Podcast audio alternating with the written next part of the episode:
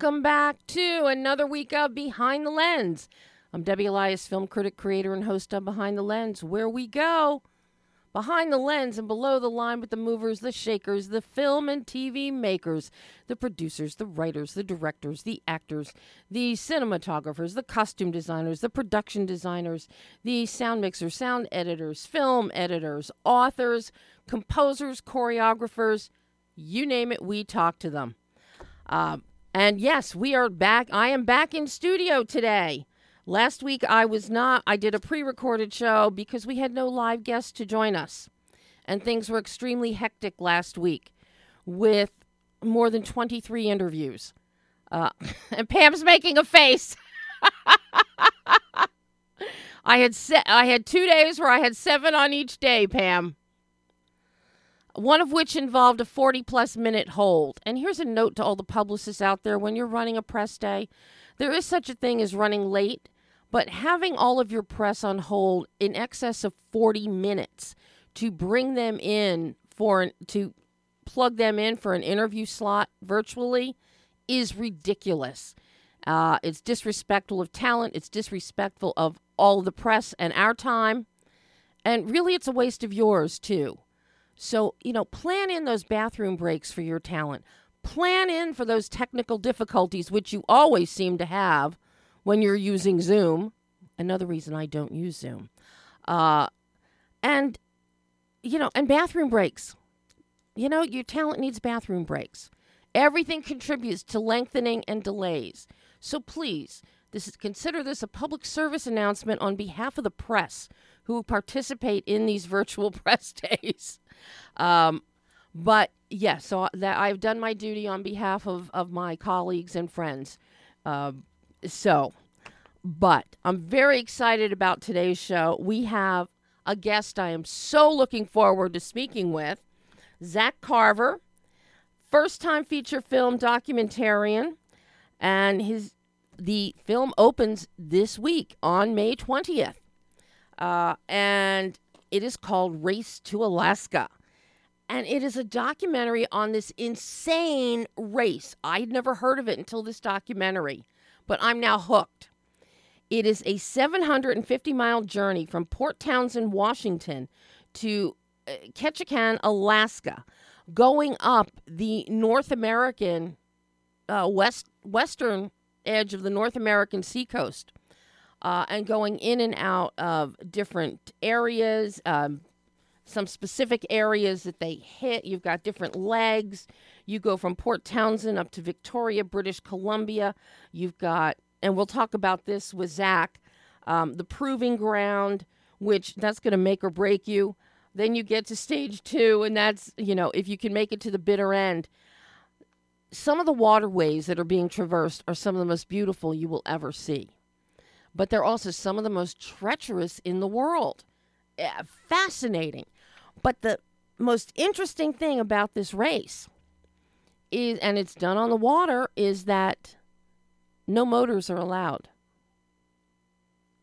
Kayaks, you can kayak, you can paddle.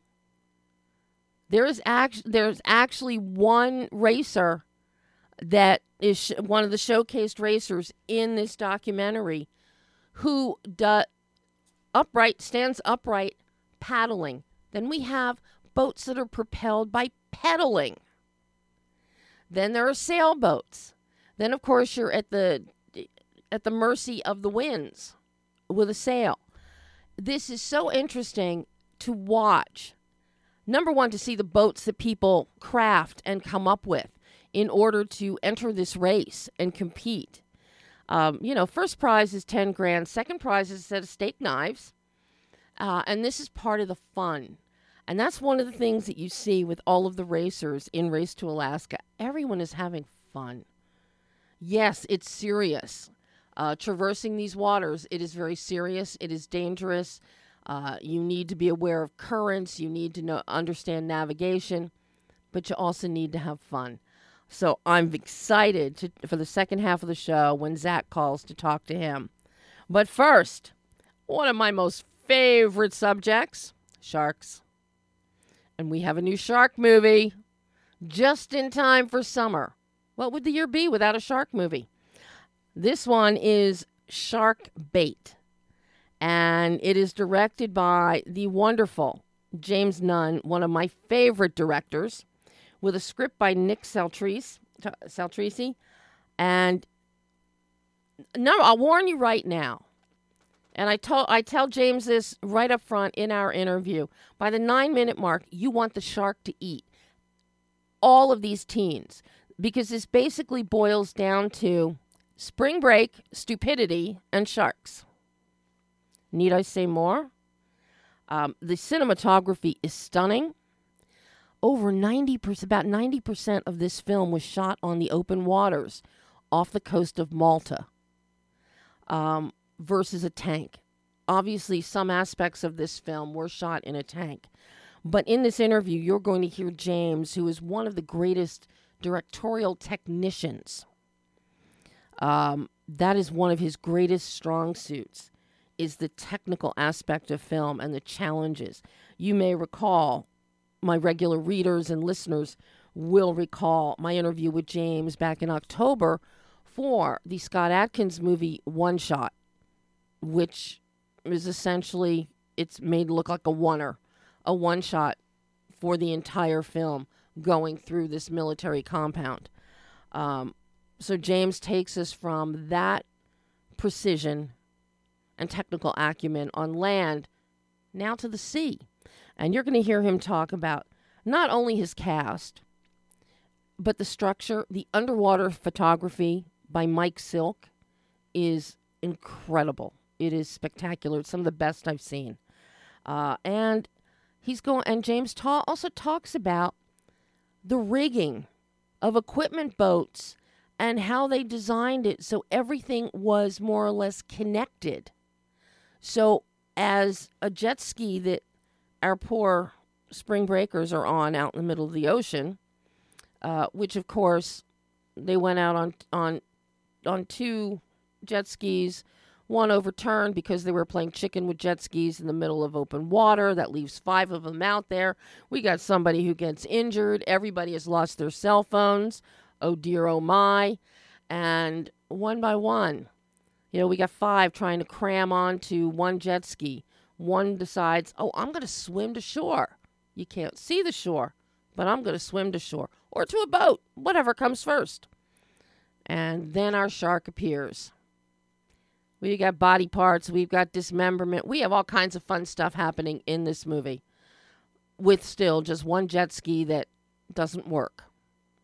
And teenagers that don't understand anything about sharks, about survival, or about the mechanics of a jet ski. So there's some fun stuff to be had in here, but I love the char- the way that James has concentrated also in the editing, focus on the emotional beats of character versus jump scares of a shark.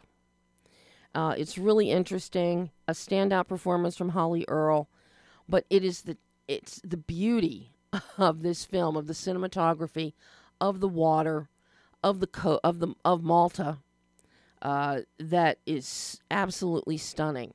And I got to tell you, some of the greatest VFX shark work to come around in a while. So, without any further ado, take a listen to my exclusive interview with James Nunn talking shark bait. Hey, yeah, how are you? I am so happy to speak to you again. We had we had yeah, so, we had so much fun talking about one shot. You got another one, shark bait. James, I got to tell you, I'm going to tell you right now up front by the nine minute mark, I was rooting for the Sharks and I wanted all of those kids to get eaten alive.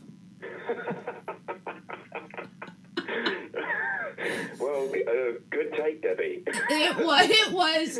This was the perfect blend of spring break stupidity and sharks. Number one, I, pre- I appreciate that. Thank you. The way you brought these these kids to life, your casting was perfect the only one that had any potential from the very beginning was Holly Earl's take on Nat. And that's very obvious. Mm-hmm. But everybody else, man, is just, oh, shark, please, please, please eat them. but getting yeah, there's a there's a fine. I know exactly what you mean. Yeah, yeah. You, well, I'm rooting for the shark isn't entirely what I was going for, but I'll take it. And um, uh, you're not the only person to say that, but I agree with you that the cast actually did a tremendous job Oh. of bringing those characters to life. but something that Nick you had written some um, some lovely types on the you know lovely types of characters and and um, yeah. Sorry, carry on. But no, what you what you did is these little details that you have in there, such as with your cinematographer with Ben Moulden. I love how we follow the camera follows the cell phone falling to the bottom of the ocean. So all these all these trappings that these kids rely on, they can't rely on them because they don't have them. And it doesn't Yeah. even it doesn't even dawn on them until they're out on a jet ski and reaching in a pocket after you're soaking wet. Oh, I don't have my phone. So I, I mean the mentality is captured so beautifully. I mean so Thank you very much. beautifully. And then you even let us see the girls getting sunburned. Finally, I am watching a film that has people out on the ocean for hours on end. They don't have sunblock, and we're actually seeing the skin turning pinkish red. That meant the world to me to see that, James. And I mean that sincerely, because it's those little details that show somebody paid Oh, that's attention. really kind, Debbie. Thank you. Because you know yourself, you watch films that are out out on the ocean. Everybody they're lily white, and the sun. It's like the sun isn't touching them. Yeah, I know. Well, we certainly, you know, certainly with uh, my style of filmmaking is to um, dig into the realism of it all. Now, obviously, we're making a shark movie, but it doesn't mean we can't try to hit these realistic, you know, moments and beats in life. And it's really, uh, it means a lot to me that you picked up on stuff like the makeup and, and wardrobe and the degradation of, of uh, their skin and how the, that everything has a character. You know, obviously the, the actors are, are the characters, but then, you know, the bathing suit is a character, their skin is a character, the jet ski yes. itself it has its own kind of arc, and um, we had a wonderful cast and crew that all sort of pulled together to um, visualize all of that stuff. So it means a lot that you picked up, and I appreciate it. Even the life vest on the dead guy floating in the water that has a character arc of its own. Well, it's a story beat. You're completely correct. It it sure as heck is because without that particular beat, we're not going anywhere. We're just going to sit in the middle of the ocean. So. yeah, yeah, yeah. everything is purposeful. And that's a great thing about your filmmaking, James. The big thing that really stands out for me, your underwater camera work. Mark Silk's camera work underwater is stunning. I love the underwater Oh, I- work. yeah. And I don't know, agree. He's the, he's the. I mean, I think he's probably the one of the. He's the best. He's the best to me. He's the best in the world. He's certainly the best I've ever met. Um, the man is like a fish with a camera. He's amazing. how much of this did you actually do in quote unquote open water and how much was done in a tank? Because I have to tell you, some of those underwater shots looking up and we see the sun, the light coming down into the water, and that always creates such a gorgeous effect. And it does that here as well.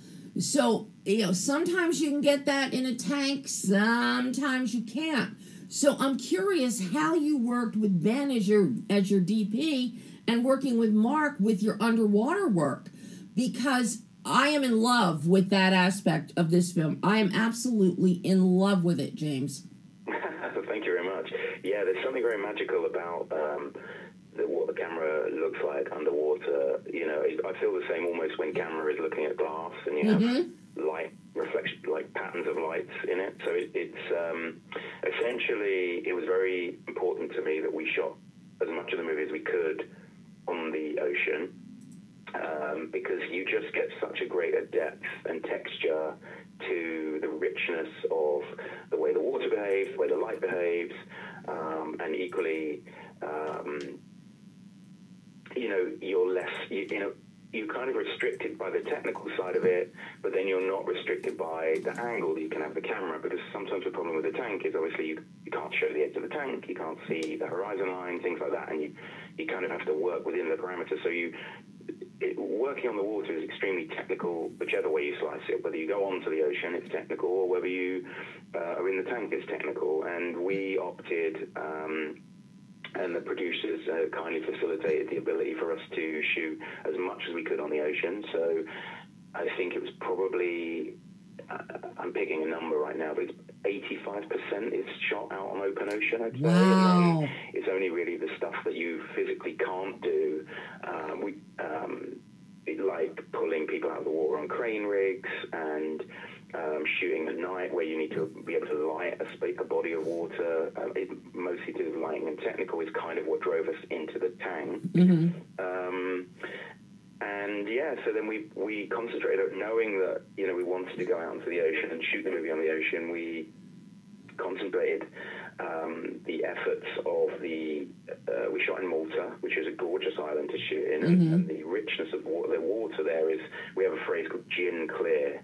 Um, it's just super clear water. You could see for. I mean, on a gr- you can see for kind of 20, 30 meters, which worked really well in. Um, playing our shark and looking out and is he there isn't he there and stuff like that but um, we had a lovely marine coordination crew, and they were able to uh, build us this kind of rig, which resembled like almost like an American end goal, an American football end goal, which we sort of dangled off the back of the boat, and we kind of tethered our jet ski to, and then um, Ben Moulden, who was the kind of principal DOP for the above water photography.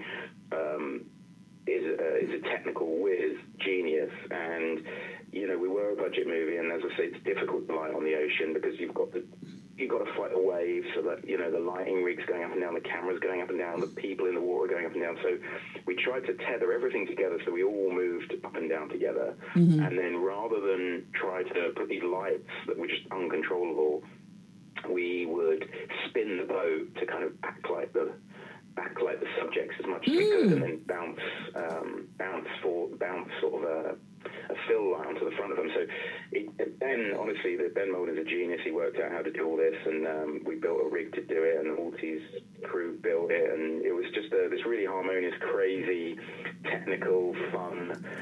Um, like you, you know, you feel like you're learning. You feel like you're at school again, trying to achieve because we're really trying to achieve like a high-end looking movie on, you know, not a huge budget because we, we're trying to compete with the likes of the Shallows and stuff, and um, so it was it was just technical and fun and a whole experience and, and a joyous one. So So I've got to ask you, what's more challenging or more fulfilling for you, working all this out and shooting on the water, or pulling off that whole one shot idea with Scott? Uh, this is like, it's like it, you know it's mind boggling to me. You go from land to sea with technical proficiency that is mind blowing and very challenging, and you pull it both off. So I'm just curious, which is more you is more difficult for you and more fulfilling? Well, I mean, you've hit the nail on the head. You know, I, I'm a very technical filmmaker, and I love those challenges, and I love being able to push the technology that exists, and and um, I think it really adds to the movie that you're making. So, you know, I won't dwell on one shot too much because this is more about shark, Yeah. but like the the one shot element of, of that movie, you know, could force this tension and um, stress on everyone in a positive way, I should say. But it kind of in, in, it then enhanced the tone of the movie and um, everyone's performances. And it was kind of like that with Sharkbait, you know, like it was a highly technical shoot, but we found a, a fun way to do it and a way that really elevated the some of the parts that we had. And um, I, as a filmmaker, I'm extremely technical, and I love a challenge. And if you find the right cast that are willing to be kind of in the seat for that challenge and crew, I should say, then you know you can really pull off sort of wonders. And we were fortunate off on Sharkbait to have a really enthusiastic young cast that were just willing to do this adventure pick, I suppose, because it's as, it's as grueling being on a jet ski in the ocean and battered by the wind and the waves for 10 hours a day, which is probably what it was, that you really are, are signing up for an acting gig, but you're also signing up for like an adventure holiday. Yeah. You know, like it's really um, grueling and but it, it, it enhanced everything about it because I think them being out there actually having this we rehearsed the movie in shallow water for four days or whatever and that, that kind of got them got second nature he gave the cast this second nature with all the kind of dialogue. But then once we got into the ocean, um, they were then like they didn't have to worry so much about the dialogue because they kind of had it in their head. But now they're actually like thinking about surviving in the ocean um, and remembering their lines. And um, it was just a sight to behold. It was really fun, and they they got a kick out of it. And you know, I'm sure if I try, you know, Holly was magnificent in the movie, and I'm sure she's going to be a huge, huge English actress in, in the next few years. Yeah. And maybe, you know, in 50 years' time, when I try and convince her to do Shark Bait 2, and she's she's going to tell me, go away, like I'm an, I'm an old lady now, I'm not going through that hell again. she's amazing, but you did so well with this casting, James, because you needed young actors who would throw caution to the wind, so to speak, and get out there on a jet ski because at one point you've got five of them hanging on to a single jet ski. I'd have some trepidation about doing that, thinking, all right, if one person moves, this is tipping over. Yeah. But I think being out on the water, I think with their youthful exuberance, I think this really helped because when you're out on the water that long, we see the ca- true nature of these characters start coming to light. And part of it has got to be you don't really have to act as much when you're getting tired and cranky sitting out in the hot sun for 10 hours.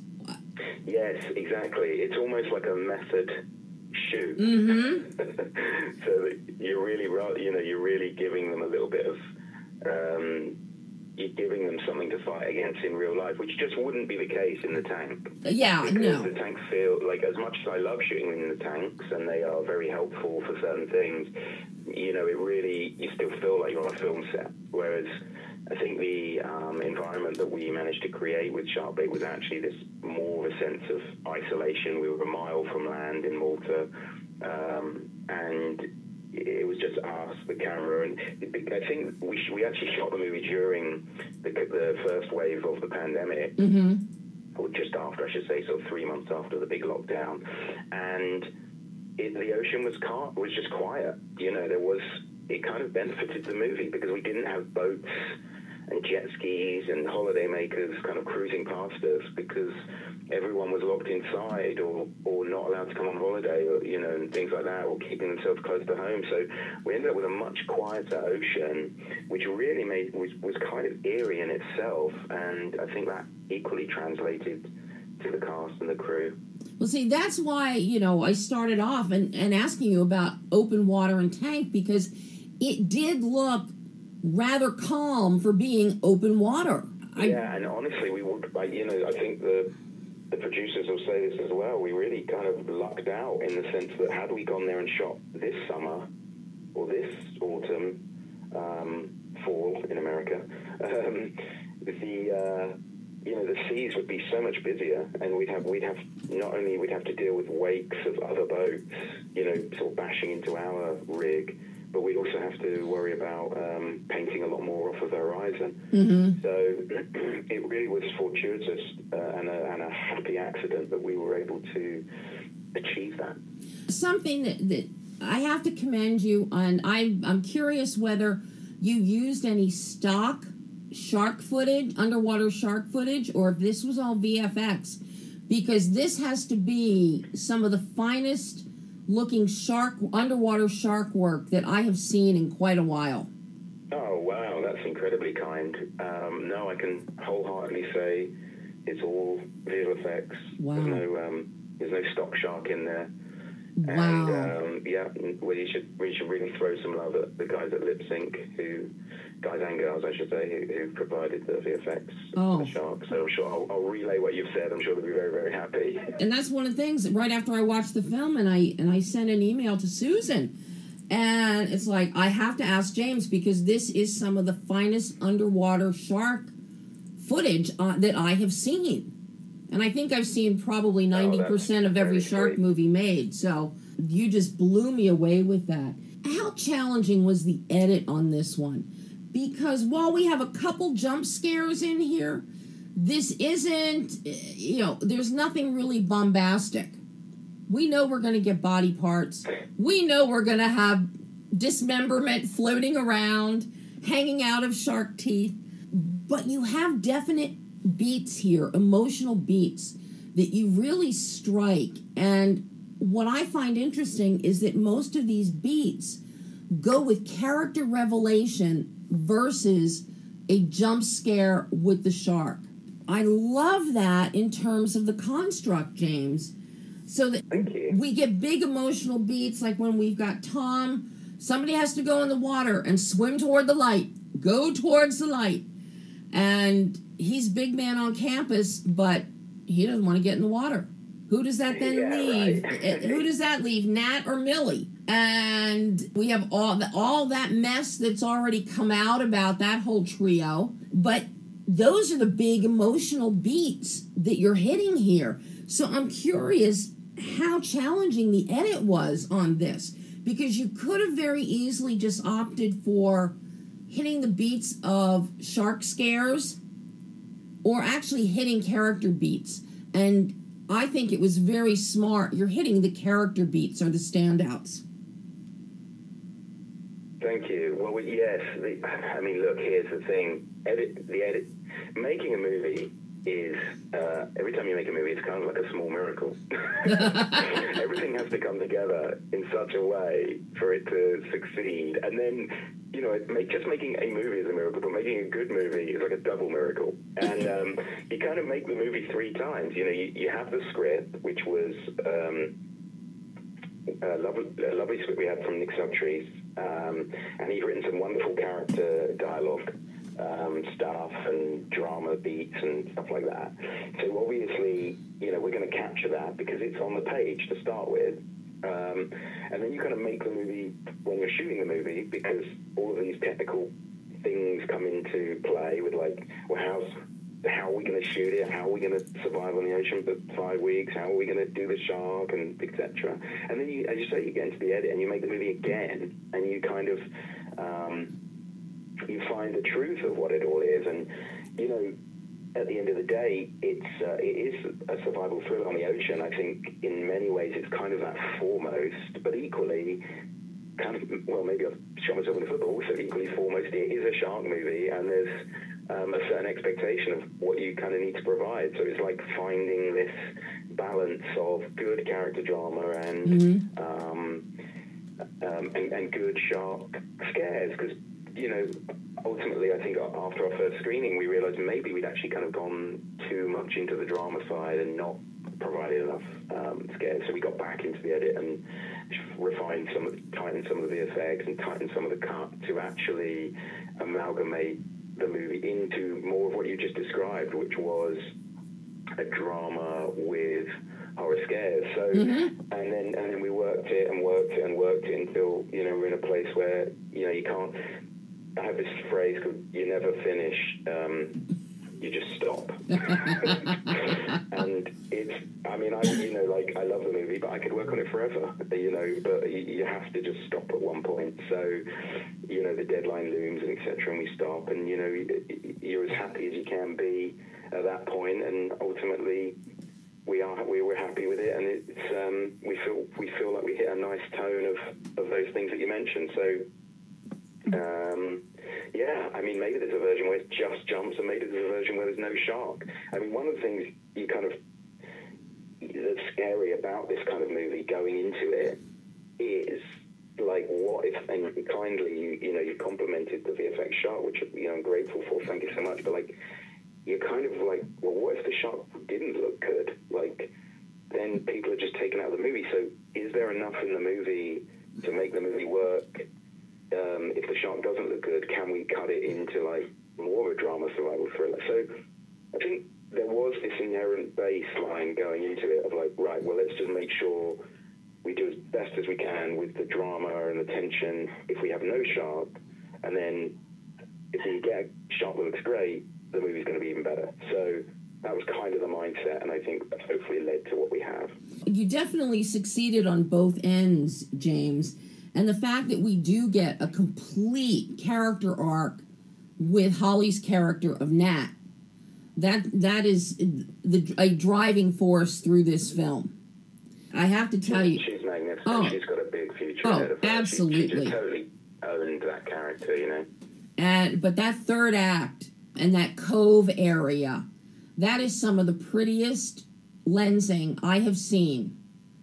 And eh, we've got a shark there. We've got the the gradation of the water from clear to that greenish blue to blue, and the rocky cliff area, and her just so perfectly.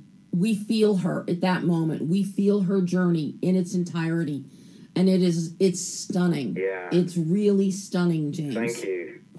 She I- really gave everything to that, and you know we must. Um, it was so funny because we, um, when we went to that location, there was actually like a, a previous different kind of end to the movie which wasn't working so well, and one of the producers had this idea to uh, reshoot um, a new ending, which which drove us to kind of be smarter and think about what we wanted more, and and we we then went and found this particular spot in Malta, and um, it was, uh, as you say, just stunning, and you would.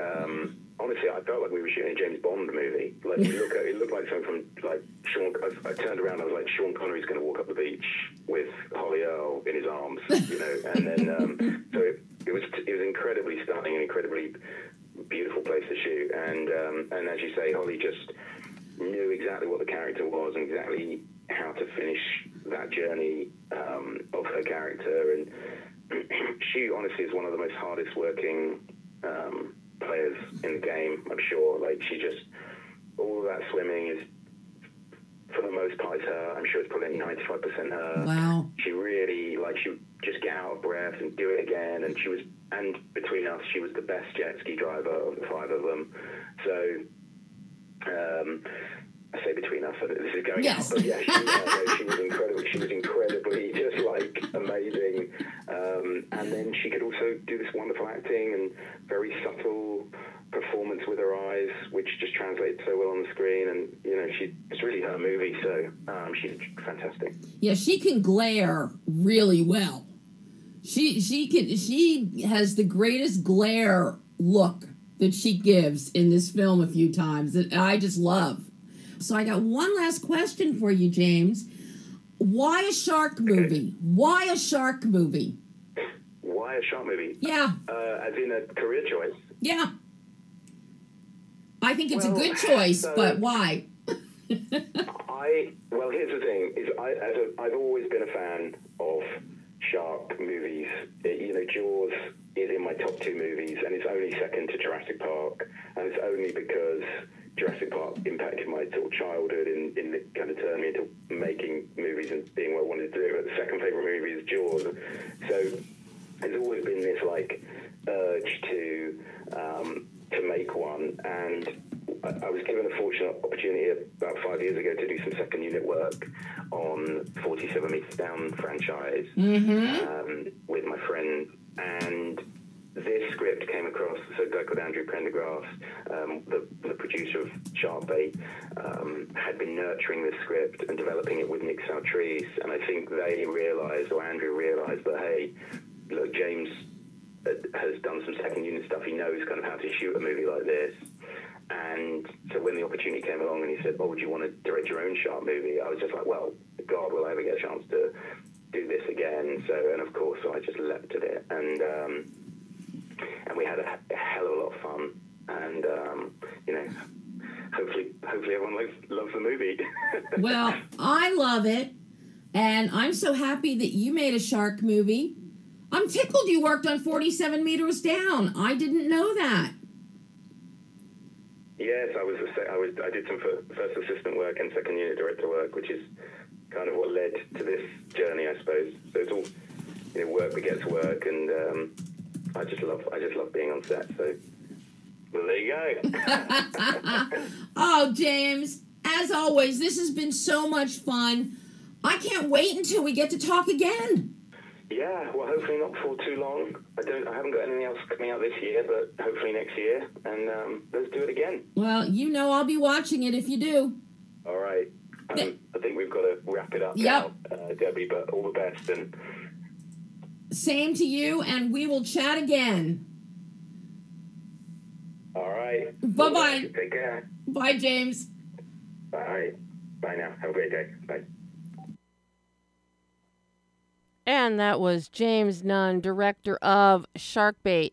And yes, uh, that was news to me. He had never mentioned that to me before that he did work on 47 Meters Down, which was directed by my friend Johannes Roberts. And I'm happy to say that my pull quote was used in the marketing of that film. Um, I do love my shark films, um, but Sharkbait, it is out now. It is in theaters. It is available digitally. It is on VOD. See it you will enjoy it. It's a quick 87 minutes, too. So, you know, sit back, relax, have some cocktails, laugh at stupid uh, spring breakers, and uh, root for the shark. So, now we're going to switch gears. We're just going to switch water, and we're going to welcome the wonderful Zach Carver to the show. Hi, Zach. Hello. How are you? I'm doing great. How are you? I am fine. Very happy to be speaking with you today about the race to Alaska. Boy, this is one heck of a documentary, Zach. Thank you. Uh, I had never heard of. So nice uh. I had never heard of this race, and you really you make this so fun that you know now thank you. when the next race is coming is approaching on June 13th, I will be anxiously scrolling the internet for updates to follow this R2AK race. Um, Great. it's so novel it is so unique you know as i at the top of the show i was giving the audience the listeners an idea of what this race is and it's on the water and it's sailboats it's kayaks it's canoes it's it's you're pedaling you're paddling but you're not using any motors and Correct. I have to tell you, the variety of skippers and boats that you showcase in this documentary and the people that we hear from, all walks of life, all different purposes for wanting to do it, such great ingenuity in terms of some of the of the crafts that they have built uh, or come up with. And then just Absolutely. you know, just this entire 750 miles of beautiful waterways. Um, okay, some parts are not really beautiful because you're on the edge of your seat wondering if they're going to survive or if the boat's going to fall apart. But uh, it, there, from beginning to end, you know, this isn't a nail biting thriller film, but this is it's an eye opening excitement, and I love that about this. It's I I really love that. Oh, that makes me so happy to hear. you know, where did the idea, you know, how did you come to learn about the R2AK race? And where did the idea for, for doing a documentary arise? Um, I first learned about it before the race existed. I got a call from Jake Beattie, the founder of the race, that he needed to make a video to call racers to action. uh, he's like, I got this crazy idea. I want to do it. Um, so I, I showed up and, and helped him make this video that has like all our friends and I think my parents are in the background and everything. Um, but but then I, I grew up sailing in the Pacific Northwest and and and uh, I thought there was a bigger story there. So I documented that first year as if we were making a film, and uh, you know various interactions over the years. But like at a certain point, I saw a movie called the Barkley Marathons, the race that, that eats its young, Mm-hmm. uh, about an ultra an ultra marathon in Tennessee, and that's where I saw like a structure where the race is the protagonist, and Mm-hmm. I was like, okay, this could be a this could be a movie. Uh, a guy I worked with on the on the race, Luke Gardner, showed me that film, and I was like, I see how we because not no one racer or team was the like emerging as the star of a film, Mm-hmm. but then uh, I realized like the race itself was was a film, so that was a, a fun realization. So what? Now you get this great idea. You do the call to action videos, then you eventually get this great idea that ooh, this whole race would make, uh, you know, would make a great documentary. And the fact that the race itself is the focus, Mother Nature becomes the antagonist. Um, Basically, yeah. yeah. Uh, Mother Nature is the antagonist here. But, uh, you know, how do you even start putting this together? Because you have footage here from multiple years. A lot of these people, yes, they come back, they race again, they race again. Um, and most of them, Yeah. it's like they're not hoping for the 10 grand, they're hoping for the second place uh, steak knives. Um, Totally. you got to respect people like that, sportsmen like that. Hey, we're happy with the steak knives if we get the steak knives. Um, uh, so, oh yeah. how do you even? How did you even start putting this together? And you know, getting all of this footage that you have. Obviously, a lot of the racers were uh, shooting themselves and turned over their footage. I would think, but fill me in on from the beginning process here because there's so much happening and from so many different directions. This had to be an immense challenge for you. Yeah, yeah. The, the the structure, like it, people often want to know about like the kind of harrowing tales of like filming hanging off a boat in a storm or whatever, which has its challenges. But the really the bigger challenge was how do you structure it and how do you make like a cinematic experience out of all this footage. So um, I worked with a fantastic editor named Greg King, and as Greg started to digest the over seventy thousand individual clips we had, he realized Okay, wait a minute. Uh, Back up right there. How many individual clips? over seventy thousand. oh my God. Wow. Yeah, Wow. daunting starting place. Proceed, young man. so, so Greg, you know, he's an experienced doc editor, and he started to just set up the project and like understand. It took him two weeks to sort of set up the project and even understand what we had. And he had the great insight that the A ca- really our A camera footage, the closest to the action, was Mhm. what the racers had filmed themselves when they were out in the field. Sure. And by starting there, that gave us at least some information of what teams to follow up with, do more in-depth interviews with, uh, and try and tell like the broader story of. And then, um, and I think one of the big breakthroughs for like having a successful structure was realizing I could be loose with the years the participants were in. Like I was very worried that people would get confused. Oh, this is this is 2015, this is 2017, et cetera. But if we found as long as we were true to like the emotional arc, we could jump Mhm. around in the the years of the participants um, pretty pretty fluidly because the race course itself is is as old as time, right? hmm Like the that that piece of that waterway isn't changing. So so as long as we kept going north, it, it sort of worked.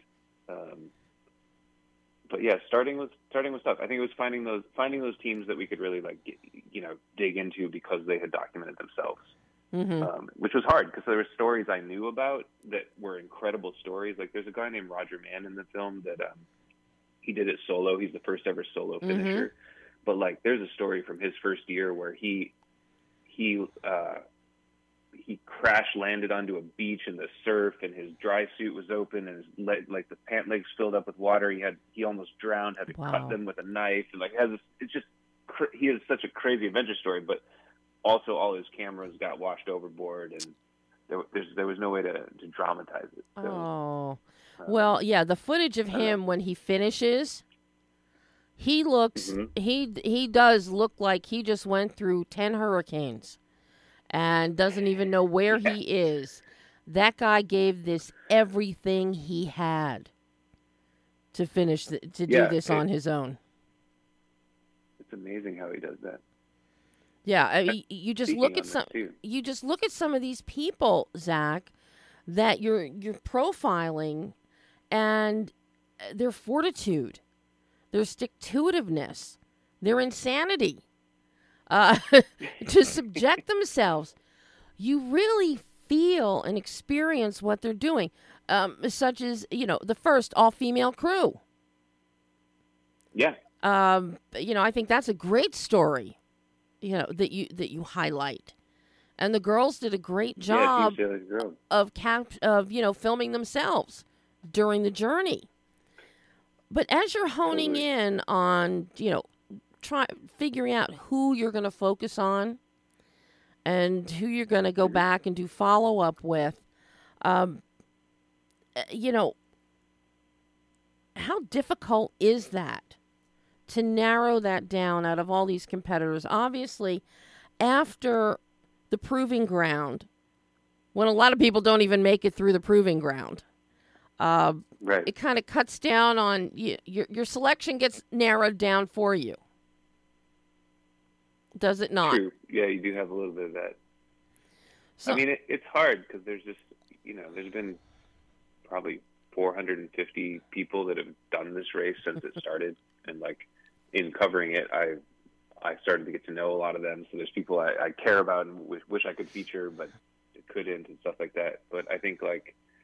Uh, so that I, I would say what we figured out as an organizing principle that started to narrow down the stories was first who documented themselves and what do we have so that we can really show a story. Mhm. um, and then we took then i had like a i had a three le- a three level outline on, along like on a big piece of butcher paper along my wall.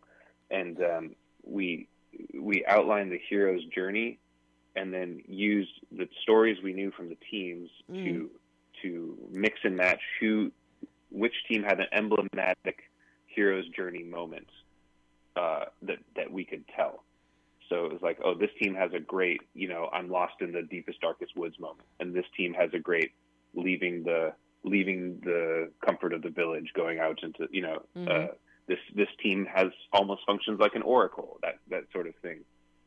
Um, so we so, so we're always moving north up the race course, and then okay, well, this team has an awesome story, but th- it doesn't fit in our structure, so we we had we could jettison that. Mhm. Um, so that was that was a big organizing principle. Wow. It was tough. I, I'm still just my mind is still blown over seventy thousand clips to go through, uh, and even start narrowing down from there. But now, at any point over the over the number of years that you have footage from for the various races, you know, were you out there filming yourself? Because it looks like we've got quite a few instances where there is a boat coming by another boat, and you're picking up thoughts and asking questions and things like that. Not to mention the incredible drone photography of the waterways. Um, yeah, um, I was out there um, every year. Uh, we would have kind of a matrix of paid and volunteer resources to go film, and Mhm. uh, you know, just finding the boats is a whole thing because it's a 750 mile race course with only two checkpoints. So uh, you follow them on a GPS tracker and work with what you have to go intercept them and uh, talk to them along the way. We did a lot of like putting a lav mic in a dry bag and and uh, driving close, throwing the mic over to them, and then kind of doing these moving interviews, mhm. um, which was a way to just check in in real time. Um, we had yeah, the, the drone photography is great. We had some great drone pilots, Lee Funnelreich and Drew Malcolm. Um, I don't know. It was it was yeah. I'm, I'm out there. You're out there a lot, doing your best to capture it. Uh, we it's interesting. It, like you, I learned a lot about stabilization and waterproofing things, and uh, you know, processing footage while you're bouncing along and 20 knots in a boat had its fun challenges too. Yeah, because a lot of this, I mean, there were some high winds out there uh, for a- Yeah. a, good portion of what we're seeing on screen. And uh, we had what the one boat capsized, and then it came back up, but the mast and the sail were fine. Then you've got another boat where the boom is totally shattered, and I love the ingenuity to tie it all together with rope and duct tape. Um, Oh yeah, that seems fantastic.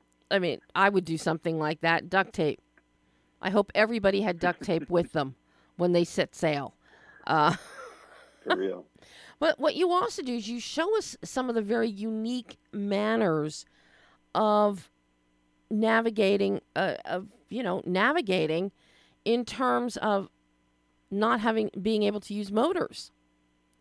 You really eh, show Yeah. us so many unique things. Was that something that you found fascinating as you over the years as you got to know these people and some of the boats they were building themselves and how they were the ingenuity they were using?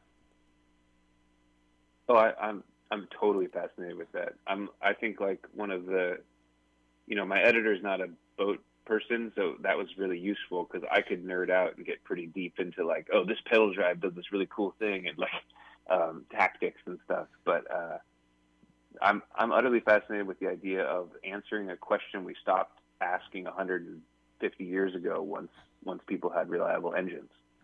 And uh, it's really cool to see how people are using new technologies and innovation to like address address moving through this complex waterway without the aid of internal combustion. I think it's really fascinating. That's one of the things that I really found fascinating about the documentary. Zach is especially we've got the one the the pedals that work almost like penguin flippers. Yeah, I thought yeah. that was really interesting. Um, eh, you know, and then some of the others, but the ingenuity really just shines. You did a great job picking teams and picking individuals who really exhibited real ingenuity for a survivalist, non automated uh, world. And uh, I, I think that speaks a lot to the human condition. And it's something we need to see more of. But you really showcase that so well. Thank you. Yeah, I think it's like a, a subtle bid towards sustainability and stuff. It's, hmm it's like you, there there are so many ways to solve solve problems without just burning oil, you know, um, and things like that. So I thought it was cool to just make you think about that in a very creative. Like, here's the problem: 750 miles, tons of current, nowhere to anchor half the time. How do you get through there without an engine? hmm And, and I think just getting people thinking about that innovation was really a fun, a fun thought exercise. And uh, Well- yeah, I think the currents are something too, which uh, people have trouble imagining about the uh, the Pacific Northwest. You know, when you think of sailing in the ocean, you're like, oh, it's just the water; it's just out there. no. But up here, the currents can run, you know, 15 miles an hour or more, and that's uh, that completely stalls your progress. Um, so it's really interesting. Or even, but even like if you're rowing or paddling, two or three miles an hour of current is about what your boat goes. So there's just a demoralizing factor there too, and trying to understand your strategy. Do you push against it? Do you not? Do you anchor? I don't know. It's a, it's a pretty fascinating event. Well, and that's something that you you showcase really well for us. You show us the inherent dangers that Mother Nature gives us. Some those currents and those whirlpools are just Yeah. wow. And at the same time, Yeah. we see these little islands that that pop up in the throughway. And it's and it can look like a milk pond. And then you just go another hundred yards or so and here you've got eddies and whirlpools and crisscross currents which i found really interesting because everybody hears about the point in the oceans where we've got issues where salt and fresh meet up and and do not merge. Mhm. There's also the going one direction, other direction currents um, in the ocean, but never in these smaller situations do we see that kind of whirlpooling and current and cross current happening. And you really show us that. Um, it's it's very plain to see, and I just really was mesmerized by it. Yeah, there's saltwater rivers. Uh, it's it's really fascinating, uh, and just like, you know, if you look at the, it's it's all this mountainous area and all this water. Just you know, the gravity's trying to pull the water through, and so there's it, it's forcing it to run faster. And then the, there's obstacles, there's rocks and points and stuff that create the eddies and the whirlpools, and like it's a it's a really a three dimensional three dimensional world of forces acting on you at all times. It's really it's it's a fascinating place. Well, something that, that I didn't see um, was anybody that had the bottom of their boat ripped out by some of the rock uh, rocky formations under underwater. Um, I didn't see any of that. Not, you know, one advantage of this race course is it's very deep. It's all mount- mountainous and glacially formed, so you're less likely to to run into the bottom than Mhm. maybe you would on the East Coast or someplace like some somewhere else. Um, but you, I don't know if we've had anyone run aground really. I know some people that have like taken their boat, tried to take shortcuts through tidal areas where they were literally walking and towing their boat, Oh God. uh, which sounded kind of brutal. But I don't know of anyone that's. I don't know if we've really grounded out too many people.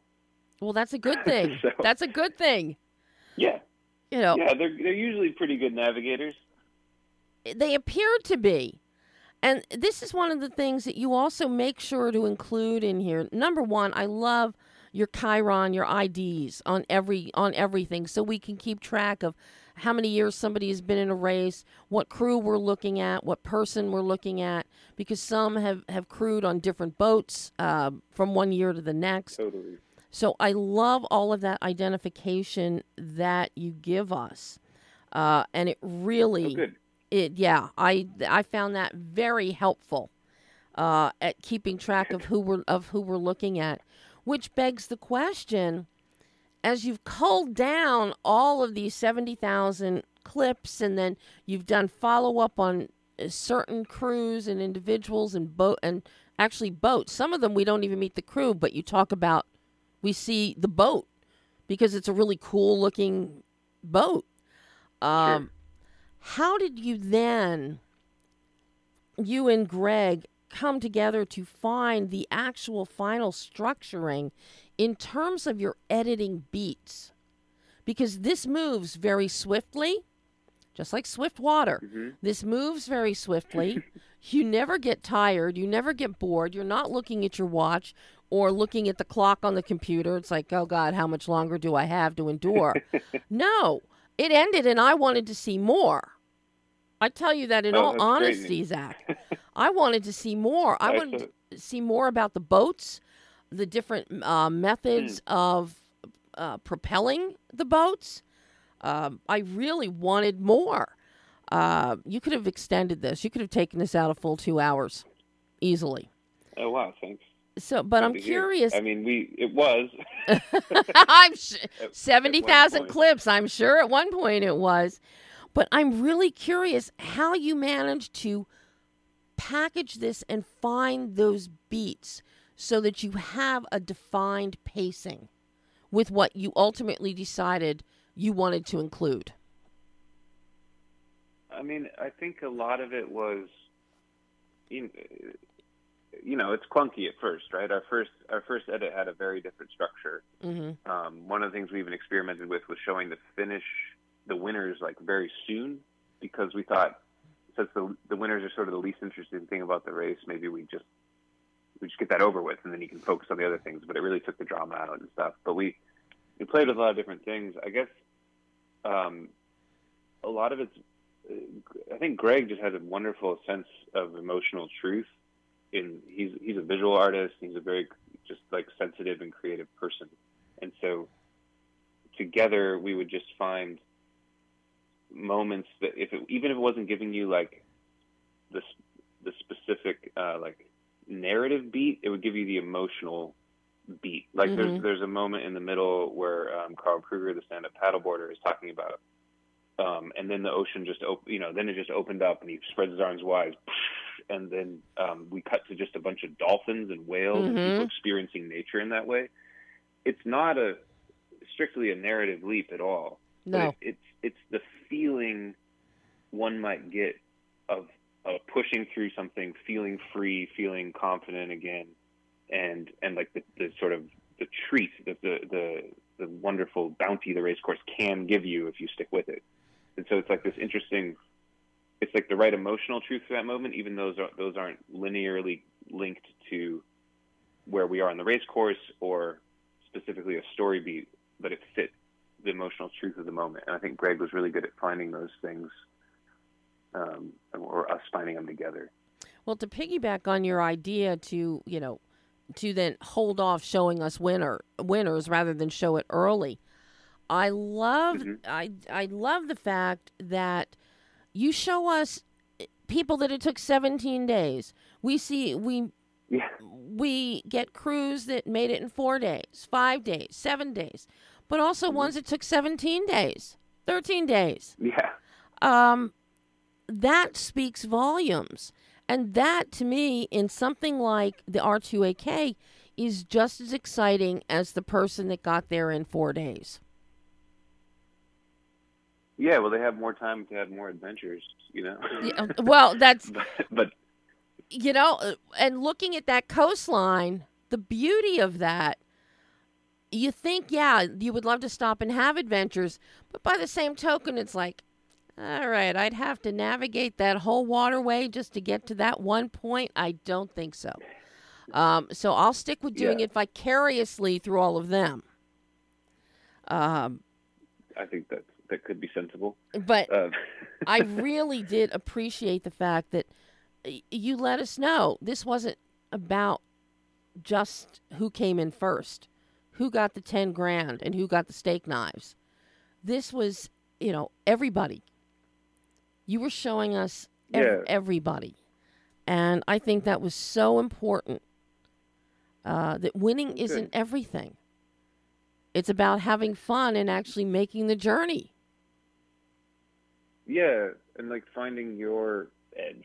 You Mm-hmm. know, there's a whole the the organizers of the race actually to uh, are the way they met was they were both outward bound instructors uh, Mhm. way back when, and so they used to take people out on these long boats, which are like a 30 foot traditional wood boat that um, you know usually usually kids trying to like have a, a gnarly outdoor experience, but also a lot of that is like letting them you know take care of themselves in various ways and, and giving a lot of leeway, um, kind of facilitating an experience rather than like managing an, an experience. And so their whole ethos is very much like this is for we're giving you a framework to prove yourselves, not uh, so. So the winning is important, but but all the way through the ethos of the race, there's this very egalitarian uh, approach, which I think is really special.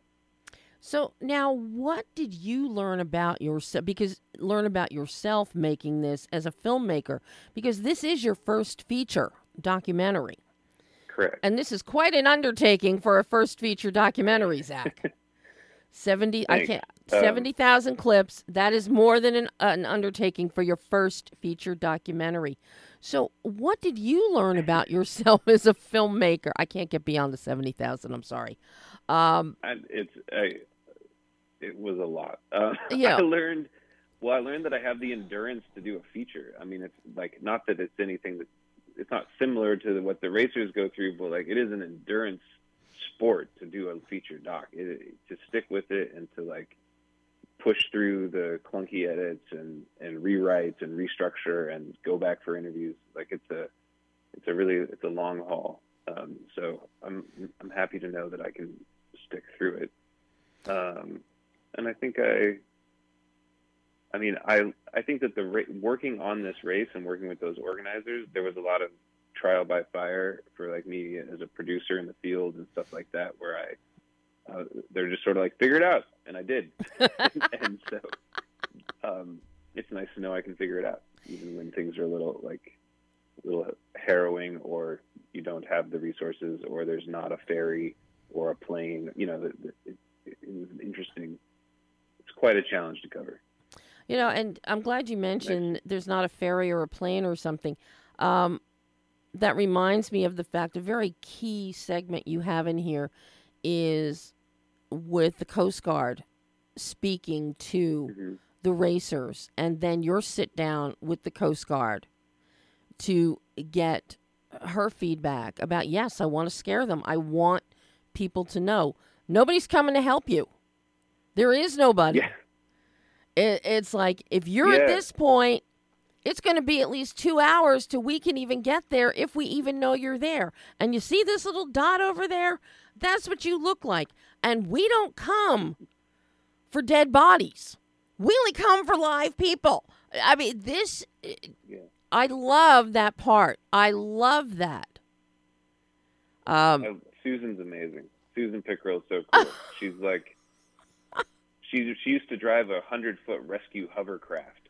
Like that's just so badass. But um, she she did a great job scaring. Like that that first that first lecture I saw of hers. I mean, it was chilling. Everyone like there you could feel it in the room, and a lot of people really didn't understand that how remote that coastline is. Because in America, I feel like we have, or in the you know the United States, we have far more uh, life saving stations and stuff. But the roads stop on the coastal BC hmm because it's too mountainous. Yeah. So you can drive up to the north end of Vancouver Island, and you can drive from inland to a town called Bella Coola, but that there's just no roads for a few hundred miles. There's just no way to get there. So it is like a, a helicopter or a plane or a boat, and you know even a fast rescue boat's not going very fast. It's hard kind of to recalibrate. Um, it's Well- very very remote. Yeah, and the rescue boats have to, they're facing the same water challenges that the racers are facing. Granted, they, had, Absolutely. they have a motor to get through it, but still. They're still facing those whirlpools Yeah. and those currents and the and the eddies and the rocks. Uh, so, but yeah, I, I just I would have been remiss not to mention uh, that segment because that is such a key segment, and I do love the the how the camera went around the room and you saw the looks on the faces of the racers. Yeah, it's like, yeah. it was the what am I doing here? Is that kind of look. so uh, now before I let you go, Zach, I'm curious, is there anything off the top of your head that you would have done differently in your approach to this documentary? I mean, I guess if I'd known how important the racer shot footage was, I might have tried to, you know, earlier on in the process, inspire people to film themselves more Mm-hmm. and uh, and maybe try to look at some sort of codified system for questions for people to ask each other, like teammates and stuff. Um, but I, I think it, it's the movie feels like a very organic outgrowth of, of working with the, the race and the racers, and, and so I don't feel like I, I would do anything hugely different um, because it, it seemed to it seemed to happen quite organically. So so it's hard it's hard to want to buck that trend that, that yielded a, what I think is a pretty fun movie. Mm-hmm. I agree with you. It is a very fun movie. So any any plan Thanks. working on anything else right now, or just waiting for this to hit theaters on Friday? I'm really looking forward to it being in theaters. Um, we are in development of, of several other projects. Uh, we produced a narrative feature in the fall um, called Paradise, and we have there's a documentary. The, there's a guy who did this race on a stand-up paddleboard, Mm-hmm. and uh, that alone is incredible. That but blew he got my to mind. the end and was like, "Well, I wish I could keep going." And so he has an expedition planned through the Northwest Passage coming up. Uh, so we are fundraising currently to document that, uh, which will be a much more of like a personal, personal journey. But um, it's a 1,900 mile paddle across the north edge of North America and the Arctic. So Wow. Well, yeah. cool. You kept cut. You kept cutting back to him, standing and paddling, and I just kept thinking, "Oh my God, better him than me. Better him than me." And uh, let every time I'm he was you. on ca- every time he was on camera, he was calm and and upbeat and so positive, and it's like, wow, wow. Now, will you be uh, attending or participating in the June 13th R2AK race? Uh, yeah, I'm gonna go back up and um, run, kind of running the media team with them. So we'll we're we have a new uh, new program this, year where we, we're getting these sort of multimedia fellows that are um, going to be more of like a personal journalism experience to try and report on it. And um, but yeah, I mean it's a it's a fun thing to be a part of. I'm excited to go back. And of course, everybody can learn more about R2AK at r2ak.com and to find about the movie backslash R2AK hyphen movie.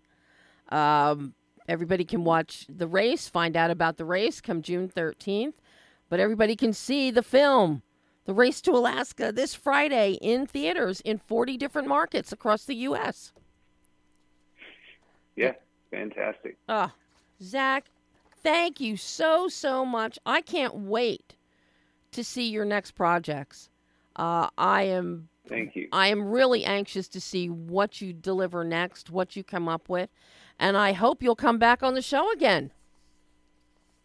I'd love that. Thanks so much for having me. Oh, thank you, Zach, and you've got to have a great day. You too. Take care. Thank you. Thanks, Zach. Bye bye. And that was Zach Carver, director of the documentary Race to Alaska in theaters on Friday. And if you don't know about the R2 AK race, this will blow your mind when you see the doc. I, I highly recommend it. And of course, Shark Bait. Shark Bait is out right now. Theaters, VOD, digitally. You can never go wrong with a shark.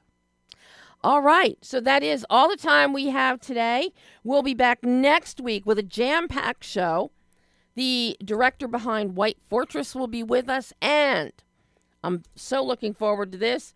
Dan Mirvish is back with us to talk about his new film, 18 and a half. So, until next week, I'm Debbie Elias. This is Behind the Lens.